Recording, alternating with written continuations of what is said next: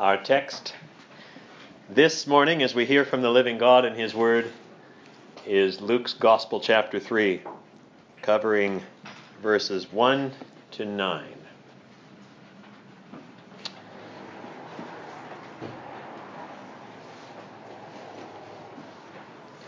Welcome to Christ the King on this Epiphany Sunday.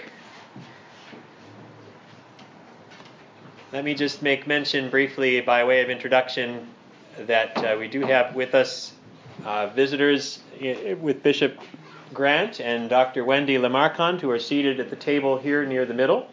And we'll be hearing from them later in the service. Uh, you're familiar uh, with their ministry in Ethiopia from the way we pray for them month to month, and we're delighted they could be with us. And we'll hear from them later. I wanted you to know why there's a purple shirt seated at the table. Uh, secondly, by way of introduction, I blame the cold for the fact that I just forgot my collar this morning. I'm making no statement by not wearing my collar this morning. Somebody asked me after the first service, why do you not wear your collar? It just, I just forgot it this morning. So that, that's out of the way. No one's concerned about that. What? Is, is, Somebody have one they're going to send up here? No. Okay. we have been following here at Christ the King. Some of you are back now from holidays. Others of you have been here from through the course of it, but we have been following here at Christ the King the early chapters of Luke since the start of Advent. And as we now enter into the season of Epiphany, we enter a time in which we are supposed to be reflecting on the revealing, the epiphany, the manifestation of Jesus, of God's plan of salvation through his Son for all peoples. That's the theme of this day and of this season. And so it seems fitting to me that we would, in fact, continue for a little time in Luke's Gospel, in Luke chapter 3. So we're continuing there today, and at least for the next couple of weeks, with today's text, though read through verse 14, I'll just go through verse 9 in this sermon, and we'll continue on next week. And as is our habit at Christ the King, we move through the text together, asking the Holy Spirit to use it, to speak to our lives, to reveal Jesus to us in this Epiphany tide. So keep your Bibles open there in Luke 3, if you would, as we begin. The nine verses that we have today, I'll just simply divide into two parts. Where Luke first introduces John the Baptist's ministry in verses 1 to 6, and then records what John said beginning in verse 7. And of course, what John says then continues into next week beyond verse 9. But if you just look there at verse 7, you see the, the structural hinge of the passage as I'm presenting it, where Luke writes, He, that is John, said therefore to the crowds that came out to be baptized by him. He said therefore, Luke writes, Oh, look at that. Okay, just a second.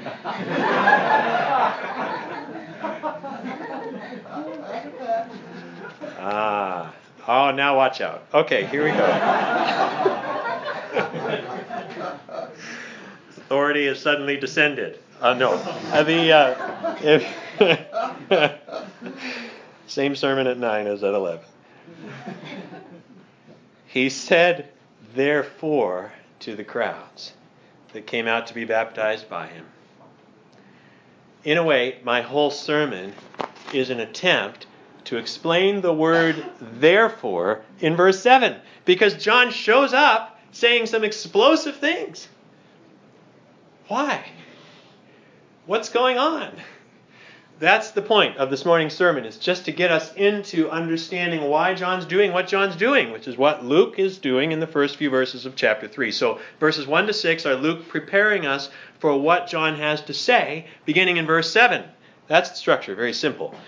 only one other thing by way of introduction that I'd say, and it's this that what John said then to the crowds gathered at the Jordan, I'm proclaiming to you still applies to us today. Brothers and sisters, there can be a tendency, understandable in one sense, to sort of put brackets around John's ministry and his message. But we'll see that this is all very much of a piece with Jesus. And so we do well to listen to the voice of John in these first few Sundays of Epiphany. Now, there can be no question as to the significance of this moment when John appears on the scene, because in verses 1 and 2 of the text, uh, ably read for us, Luke lists no fewer than seven historical figures to situate John's ministry in a real point of history, in a real place. They're names that tell us the dating of John's appearance, even as they remind us, if you know the names, of something of the dark political ambiance of the Roman and Palestinian world. It was, Luke says, in the 15th year of the reign of Tiberius Caesar. Pontius Pilate, governor of Judea, Herod, tetrarch of Galilee, his brother Philip, tetrarch of the region of Iturea and Trachonitis, and Lysanias, tetrarch of Abilene, during the high priesthood of Annas and Caiaphas, the date is AD 29, or very, very close to that, but AD 29. Pontius Pilate is governor of Judea. Herod rules in Galilee. Caiaphas is the high priest. Familiar names, those three, if you know anything about the end of Jesus' life. And it's in this context, with those figures already on the scene of history, that verse 2 says, The Word of God came to John. The Word of God came to John. It is the prophetic call. We're ready for this. We've been expecting this since Roger's sermon at the very start of Luke 1, first Sunday of Advent. Remember when Gabriel said to Zechariah in the temple of Zechariah's future son, verse 16 of Luke 1, and he will turn many of the children of Israel to the Lord their God. Don't lose that. He will turn many of the children of Israel to the Lord their God, and he will go before him in the spirit and power of Elijah to turn the hearts of the fathers to the children and the disobedient to the wisdom of the just, to make ready for the Lord a people prepared. Or, in other words, as Zechariah would himself say some months later, from Marion's sermon on the fourth Sunday of Advent, if you remember it, later in chapter 1, and you, child, will be called the prophet of the Most High. For you will go before the Lord to prepare his ways, to give knowledge of salvation to his people in the forgiveness of their sins. And then we left John at the very end of chapter 1, verse 80, where it says, He was in the desert. The Lord Jesus has been born. It's some 30 years later, and now it begins. The Word of God came to John, the son of Zechariah, in the wilderness. It was the Word of God for that day as it is for our day. Verse 3 And he went into all the region around the Jordan, proclaiming a baptism of repentance for the forgiveness of sins, which is exactly what we'd expect after reading those references that I did from Luke 1. Is it not? John proclaimed repentance. He called for a turning, a reorienting, a, a, move of the heart to love the things of God. You heard the essence of that in what Gabriel said right? He will turn many of the children of Israel to the Lord their God. Turn the hearts of the fathers, turn the disobedient to the wisdom of the just. Turning, repentance. This was the core of John's message. It remains the primary command of the apostolic witness. It was Peter on Pentecost who said to the crowds gathered around him in Acts 2, verse 38 Repent and be baptized, every one of you, for the forgiveness of your sins. Even Jesus himself, the Great Commission, recorded in slightly different form in Luke chapter 24 but Luke 24, verse 47, the same thing. Repentance and forgiveness of sins should be proclaimed in his name to all nations.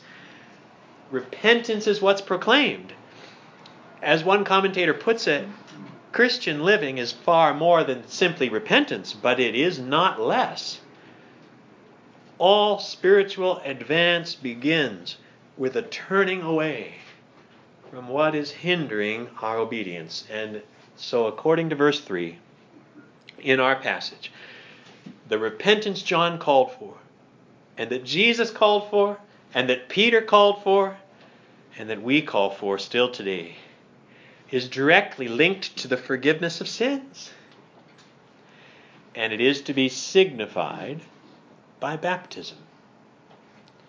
Without repentance, there is no forgiveness and therefore no salvation.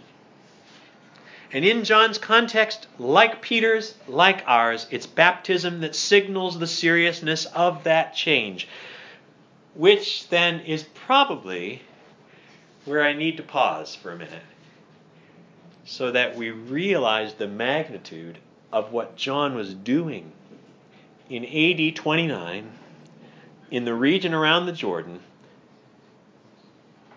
because these are Jews that John's talking to, right? These are the descendants of Abraham. These are the people of Israel. And here's John. And he's doing, as we'll see, what the prophet Isaiah had said. He's preparing a pathway for the Lord himself to return to his people. And these are his people aren't they? Or maybe they aren't. Because in John's day,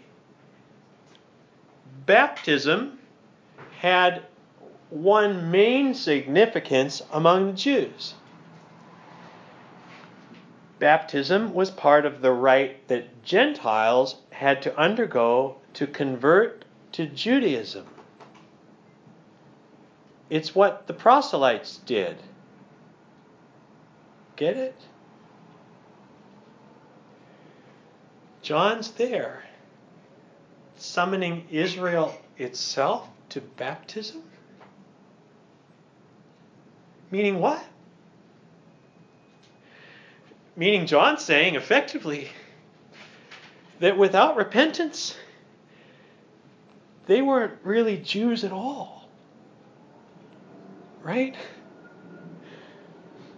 And while that puts John in some good company eh, with many prophetic voices of the Old Testament before him, and we could go back and look at some of that, where the Lord speaks very clearly through his prophets of the need of faithfulness and hearts that are turned to him and repentance far and above any other aspect of fulfilling the law, etc.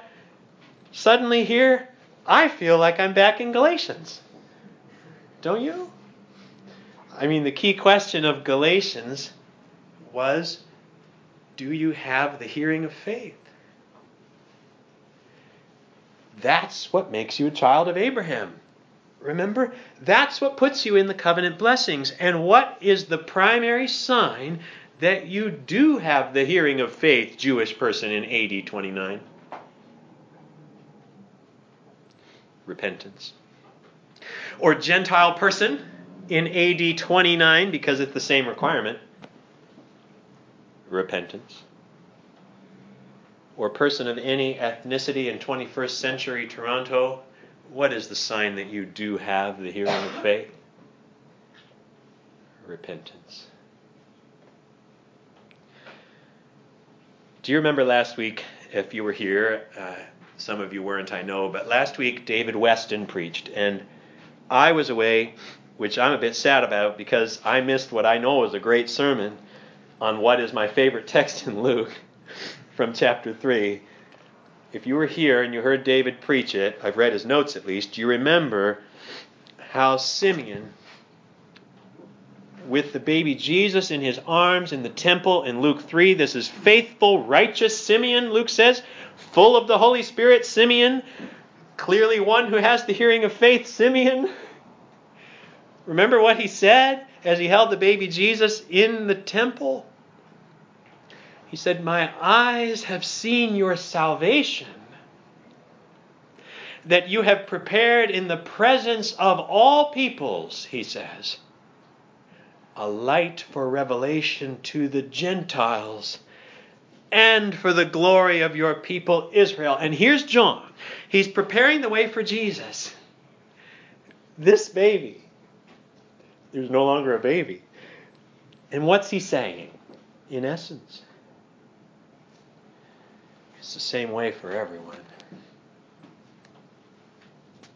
Jew or Gentile, repent and be baptized for the forgiveness of your sins. You think the primary problem is the political darkness of this current moment, Jewish person in the first century? Well, not to discount that that was a real problem, but it wasn't simply that the nation was in trouble politically. They needed to confess and turn from sin.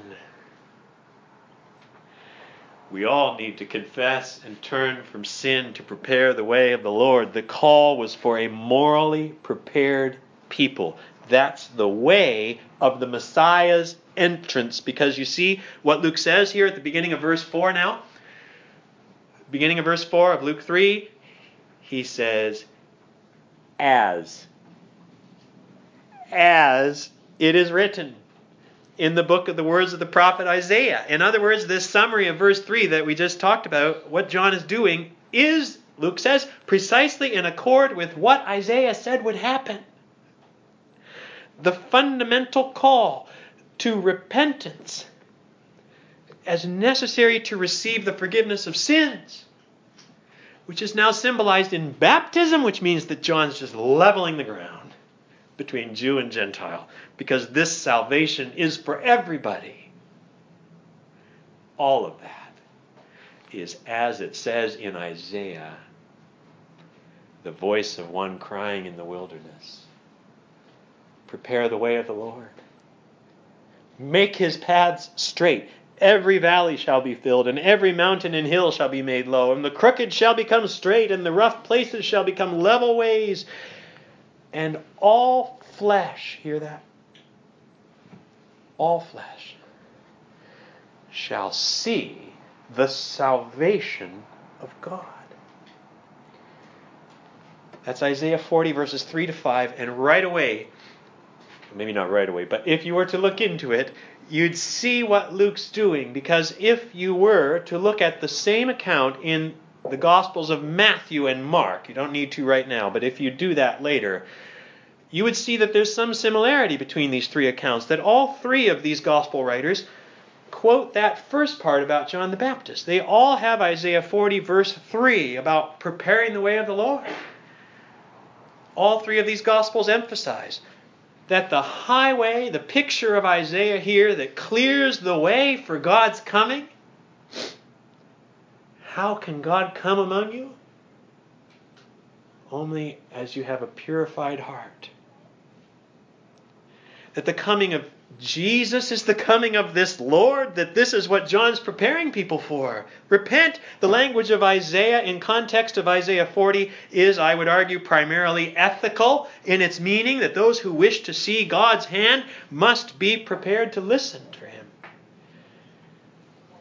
It requires a humility that drives you to seek God's forgiveness, but all three Gospels have that. It's only Luke that goes on to quote verses 4 and 5 of Isaiah 40. It's only Luke who writes about how it's all flesh who shall see the salvation of God. And just to make that link explicit, so you see it here, the word for salvation there that's, that Luke uses in verse 5, that is not the usual term you find in Luke's writings for salvation. In fact, in all of Luke and Acts, the specific term that Luke uses there, translated as salvation, appears only three places. This is one of them. Acts chapter 28, verse 28 is another one, and you can read that later. It makes good sense once you see it.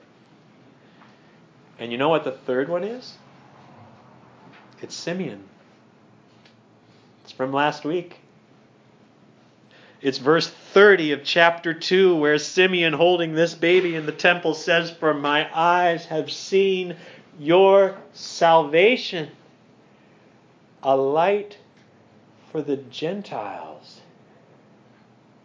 I mean, look at John the Baptist is radical.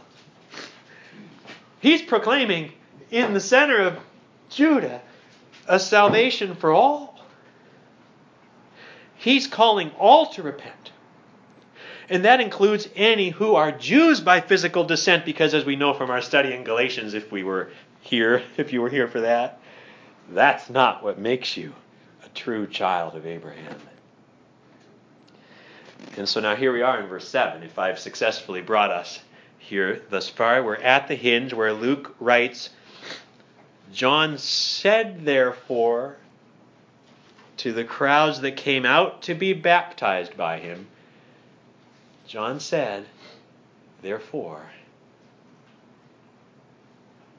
given what he was that what he was doing was the fulfillment of Isaiah 40, given that his proclamation was centered on repentance as necessary for forgiveness, which is the central component of salvation, which is to be for all people as revealed in Jesus, and so that even Jews are being asked to be baptized. Therefore, here's what he said. Ready? It's a bit shocking. John says, You brood of vipers? Who warned you to flee from the wrath to come. Brood of vipers. Why does he say that? I mean, that's a harsh, pretty shocking thing, and the challenging thing in trying to interpret what that means is that this is what John says to the group that has explicitly come out to be baptized by him. Right? That's what it says. So they're accepting John's message uh, in some degree, it would seem, this radical message. So as I wrestled with this, I don't think that John's point is to say that they're just being hypocrites. I don't think he's necessarily saying that. I think he's more or less affirming that they're right to be responding as they are. Some of them would have been the leaders of the Jewish people. Matthew has John addressing Pharisees and Sadducees explicitly when he speaks here. So maybe the point is especially for them. Luke doesn't put it that way, but I think the point is more or less just to say, wow, even the brood of vipers is coming. You do need to repent. You are this brood of vipers. You need to change, you people of Israel, or face the wrath of God. I mean, I just think John's amazed that they're there. Who warned you? Who warned you? To flee from the wrath to come. There's wrath in the future. God will bring judgment. We'll get to that more next week in our text. The point is, they get it. They're fleeing. They're coming to John for baptism. Why? I think John's perhaps surprised. Because someone warned them. I think if you pressed, uh, John might say, It's God. It's God who warned them. There's a divinely empowered response to this message that John's proclaiming. He's amazed at it, of all things. Even the brood of vipers are fleeing the wrath to come.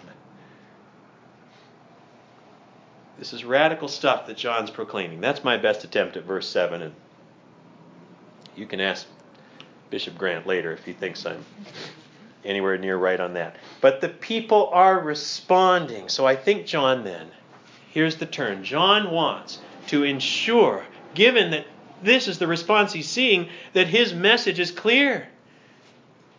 They are indeed fleeing. They're responding to what they hear John to be saying. So now here's the full picture of what John means. Here's the full requirement. What true repentance looks like is why John continues into verse 8. You do well to be fleeing. Verse 8 says, Bear fruit. Bear fruits in keeping with repentance, John warns them, and do not begin to say to yourselves, Does he know who they are? He does.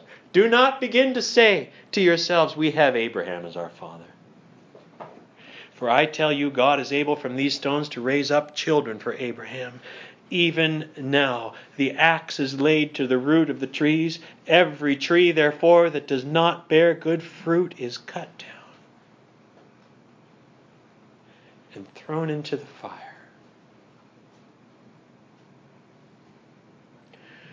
Only life and deeds will enable anyone to escape the fate of fruitless trees. And once again, dear friends, I cannot help but go back to Galatians in my own heart and mind. Because the hearing of faith that we talked about at such length in that book does not consist in just your momentary response. The genuineness of repentance is determined by your life. Right they are to be fleeing from the wrath to come, but John says you must bear fruit. There's fruit that comes from genuine repentance. It's called the life of faith. it's called the hearing of faith. It's we know this is the work of the Spirit, don't we? It is the antithesis of thinking in the way that verse 8 has it, thinking we have Abraham as our father. No, John says. No, you don't. Because in that case, he isn't actually your father at all. For I tell you, God is able from these stones to raise up children for Abraham. Because on this point, John agrees with them. Abraham will have children. And those children will be the ones who receive the covenant blessing. The difference is, and you're, you're ready to hear this after a sermon series in Galatians, the difference is that Abraham's real children aren't those of his physical descendants. They're those who follow him in faith. Here's Galatians 3, verse 7. Know then that it is those of faith who are the children of Abraham. And the scripture, foreseeing that God would justify the Gentiles by faith, preached the gospel beforehand to Abraham, saying, In you shall all the nations be blessed. I mean, that's what Luke's saying is this is what John's proclaiming, isn't it? As Isaiah is referenced here. So then, those who are of faith are blessed along with Abraham, the man of faith. Those who are of faith are blessed along with Abraham, the man of faith. So, dear friends, here we are. It's Epiphany Sunday. There's no one greater than John the Baptist preparing the way for the Lord who is to come. Here's the question for you on this Sunday as the Lord reveals himself to you in his Son as you're prepared for him by John. If the Lord's going to come into your life, what must be true of you?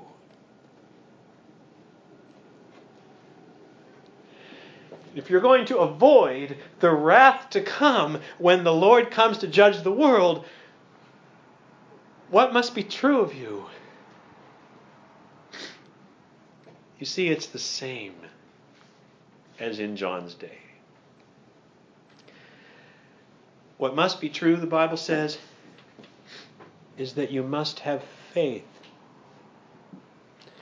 And John the Baptist says that looks like repentance that bears fruit.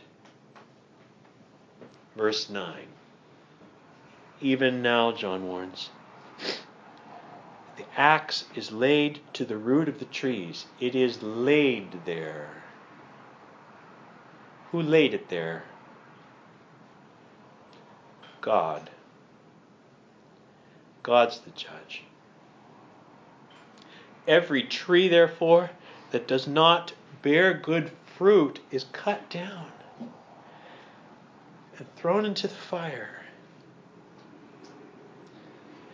That's John saying, don't trust in the kind of tree you are, Jewish or Gentile, or whatever other distinction you think matters in your life in the modern day.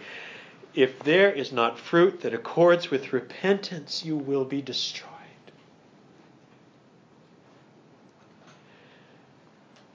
This is not a tame Lord who is coming.